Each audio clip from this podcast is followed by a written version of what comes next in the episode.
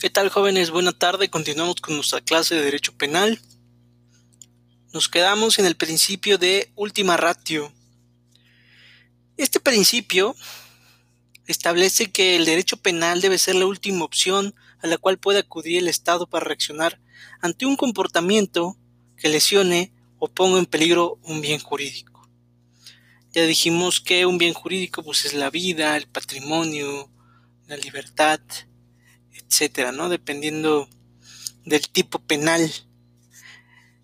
¿Qué quiere decir esto? Que pues bueno, la, la acción o lo actuar del Ministerio Público, que es el facultado para investigar delitos, pues debe ser la última opción, ¿no? O en su caso, eh, también eh, la víctima o el ofendido, pues son, tienen la opción de antes de presentar o de continuar con la investigación en un procedimiento penal, pues solucionar el conflicto a través de la Ley Nacional de Mecanismos Alternativos de Solución de Controversias en materia penal.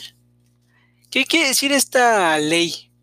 En su artículo 1 establece que esta ley tiene como finalidad propiciar a través del diálogo la solución de las controversias que surgen entre miembros de la sociedad, con motivo de la denuncia o querella referidos a un hecho delictivo. ¿Qué quiere decir? Pues que si va a haber una, denuncia o querella para que se pueda activar esta ley. ¿Sí?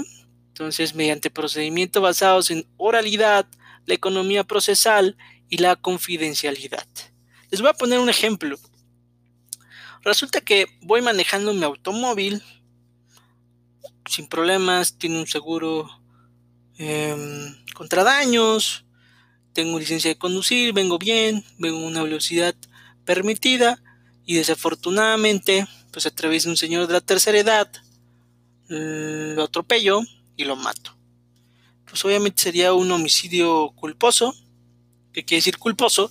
Que pues no tuve la intención, fue algo imprudente, ¿no? Pues al parecer eh, derivado tal vez de no tener la precaución debida o tal vez un, error del, del em, pues de la víctima, ¿no? Sin embargo, pues quién sería la víctima indirecta, los familiares de este señor de la tercera edad, que desafortunadamente en el ejemplo pues falleció. Ahora bien, este tipo de temas se pueden solucionar con base en la ley de Ley Nacional de Mecanismos Alternativos de Solución de Controversias en materia penal. ¿Cómo procede? Digamos que previo a seguir con la investigación, nos mandan a un centro en el cual pues van a tratar de, más bien van a aplicar esta ley y van a tratar de solucionar el conflicto a través de un acuerdo reparatorio. ¿Sí? Eh, dentro de las partes que intervienen, pues puede estar un facilitador, puede estar em, un conciliador, dependiendo del delito muy en concreto, pero hay alguien que pone las condiciones o va mediando o va va poniendo la solución en la mesa para que las partes en su momento se perdonen y pueda haber una solución al conflicto a través de un acuerdo reparatorio. Si las partes llegan a un acuerdo reparatorio, pues simplemente ese acuerdo reparatorio extingue la acción penal y como tal el procedimiento. Entonces es importante que tomen en cuenta que esta ley que les acabo de mencionar pues toma en su momento este principio de última ratio. ¿Mm? Ok. Continuamos.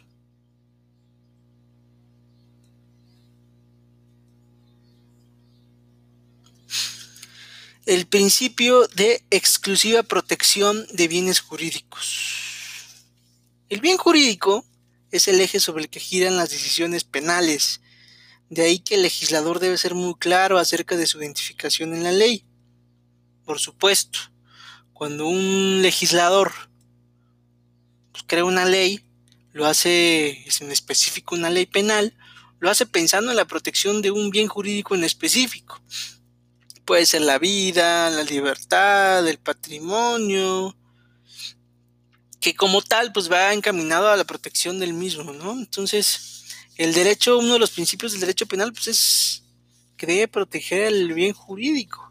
Como tal, ese bien jurídico está establecido en la ley penal y pues debe ser protegido por todas las instituciones que abarquen el derecho penal. Ok.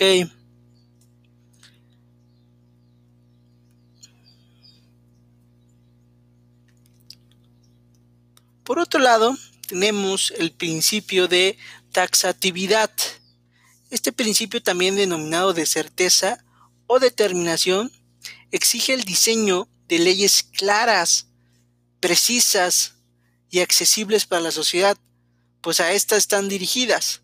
Bajo el concepto de lex certa, el legislador tiene la misión de evitar la generación de leyes confusas o contradictorias. Bueno, esto resulta un poquito pues complicado, porque mm, pues si bien es cierto es un principio del derecho penal, pues muchas veces los legisladores no toman en cuenta estos principios que vamos mencionando, pues una tal vez por su desconocimiento y dos por su, falta de preparación para tener en cuenta cómo crear una ley, ley penal en específico. Cabe mencionar que pues, hoy en día tenemos pues eh, tipos penales prácticamente en todas las leyes. Se entiende que en el Código Penal tenemos pues, las leyes penales, las, la, la ley penal por excelencia, sin embargo, pues hay leyes, hay tipos penales, hay delitos especiales que pueden estar en la ley de amparo, en el Código Civil, en cualquier otra ley especial. Que como tal pueden manifestarse o acreditarse por estar en una ley especial. ¿sí?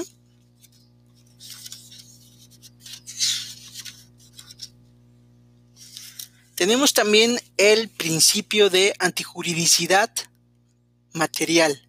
Este principio se traduce en que no puede haber delito sin que la acción o omisión haya lesionado o puesto en peligro un bien jurídico. tal y como, por ejemplo, se desprende el artículo 406 del Código Nacional de Procedimientos Penales, que establece que el principio de antijuricidad material es de vital importancia que resulta ser el fundamento para graduar el injusto. Desde el punto de vista de la antijuridicidad formal, no habría problema alguno para sancionar igual un robo de 10 mil pesos y uno de un millón, pues ambos casos nos encontramos ante una acción típica y antijurídica. El principio de antijuridicidad material exige que el juzgador delimite claramente, antes de individualizar la pena, que tanto se ha puesto en peligro o lesionado un bien jurídico. Entonces, pues para que este principio pueda existir, se dice que no debe haber que pues más bien no hay delito sin que la acción de omisión haya lesionado o puesto en peligro un bien jurídico. Ejemplo, si yo retomo el ejemplo del señor de la tercera edad, si yo lo atropello, pero afortunadamente en vez de matarlo, pues nada más, em, pues fue como un pequeño empujoncito, lo tiré nada más. Pero de llevarlo al médico, de revisarlo, se desprende que pues, no le pasó nada, que simplemente fue un accidente que mi criterio podría ser que bastaría con una simple disculpa y con haberle pagado al médico, de haberle pagado sus eh, su consulta, sus estudios para determinar que en su momento pues no tenía nada el señor. Entonces, en ese caso, si no hay una lesión al bien jurídico, que en este caso es la, la vida o el, pues no, no habría, no habría, ¿cómo se llama? Que accionar el derecho penal y como tal pues tendríamos que aplicar el principio de antijuridicidad penal. Por otro lado también tenemos el principio de culpabilidad, que es un principio indispensable en el derecho penal moderno y establece que nadie podrá ser sancionado si la acción u omisión no se ha ejecutado culpablemente, pero también que en caso de haberse verificado una acción culpable, la sanción no podrá ir más allá del grado de culpabilidad de la gente. ¿Qué quiere decir? Que se debe sancionar a la persona solo por lo que ha hecho u omitido. Del principio de culpabilidad se debe imponer penas distintas ante hechos similares, pero cometidos por personas diferentes. A ver, vamos por partes.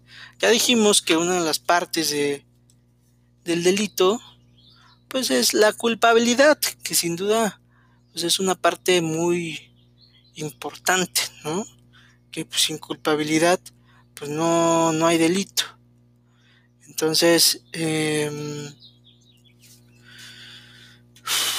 debe determinarse en un primer momento que pues, la persona haya tenido una participación o que haya realizado una acción o una omisión para que pueda declarársele culpable. Entonces, em, pues si no se acredita la culpabilidad, pues no se puede acreditar el delito como tal, ¿no? Y hay que decir algo.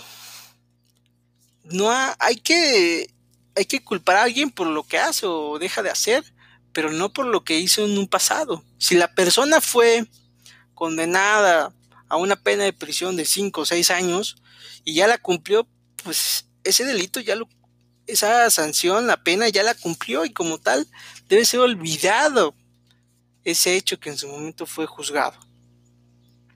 Por lo que Ahora a esa misma persona se le da a juzgar por otra acción o omisión que haya realizado y se le haya determinado una responsabilidad.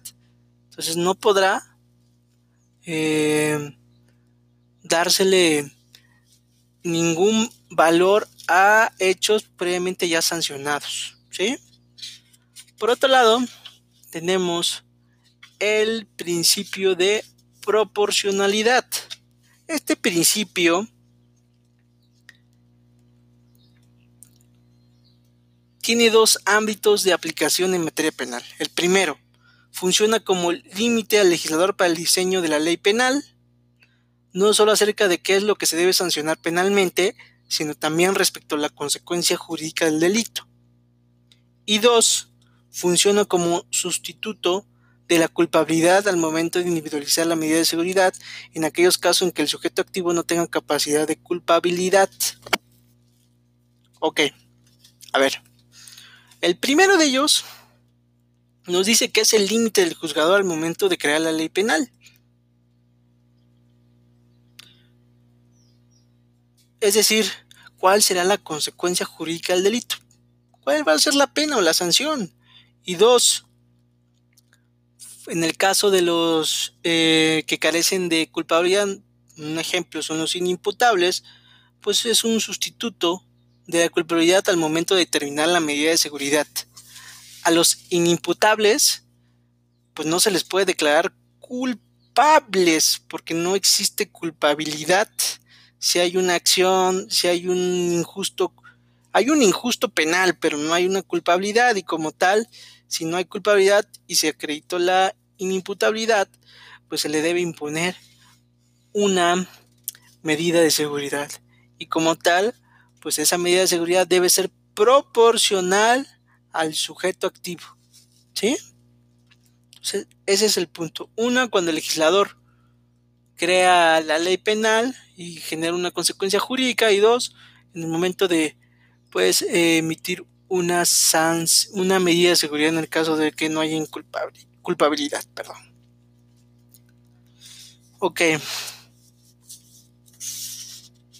Por otro lado tenemos el principio de personalidad de las penas.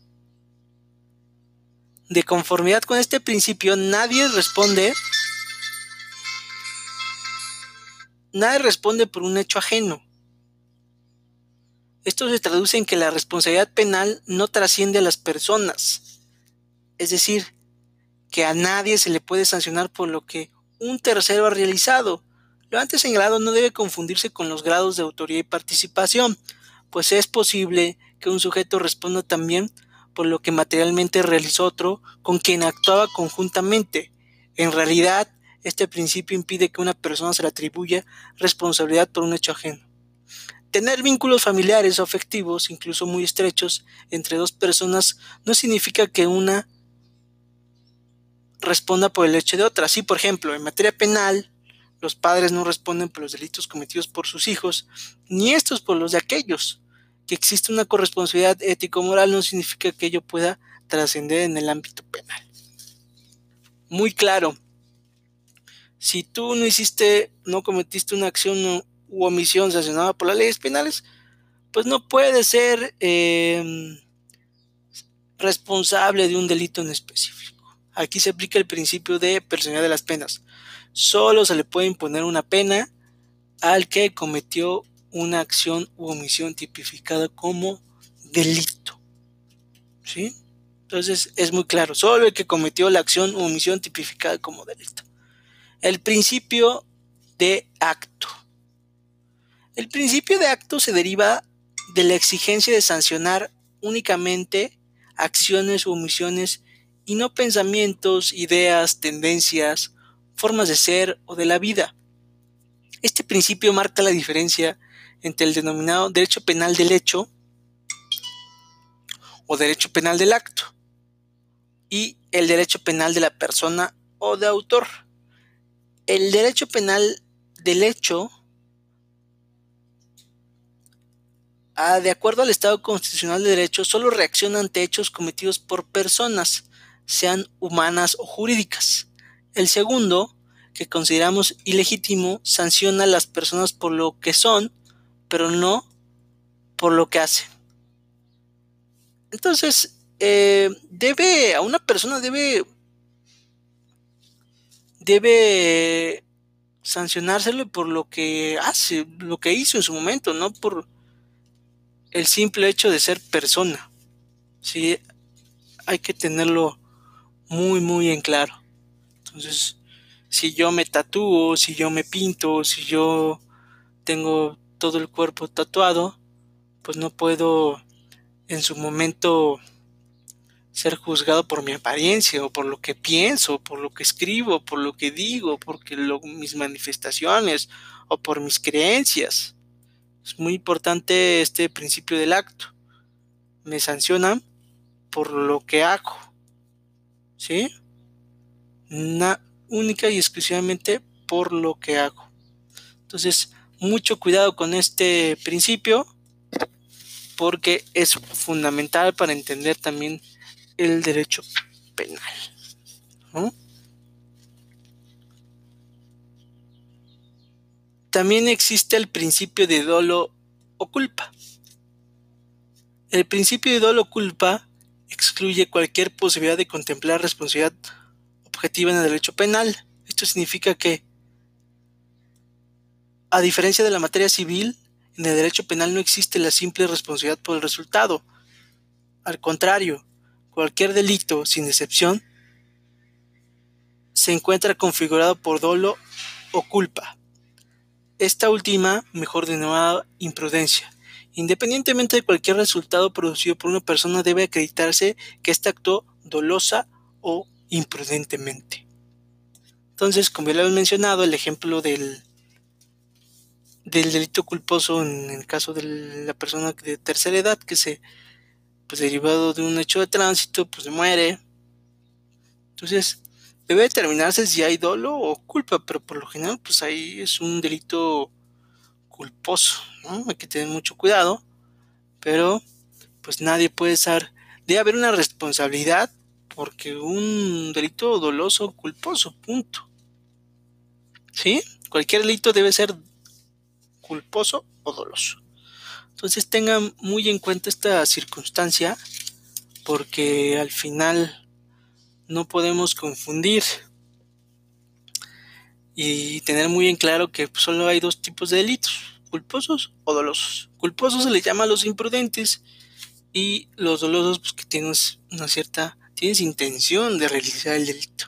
Entonces es muy importante que lo tomen en cuenta, ¿sí? Hasta aquí vamos a dejar la clase de hoy.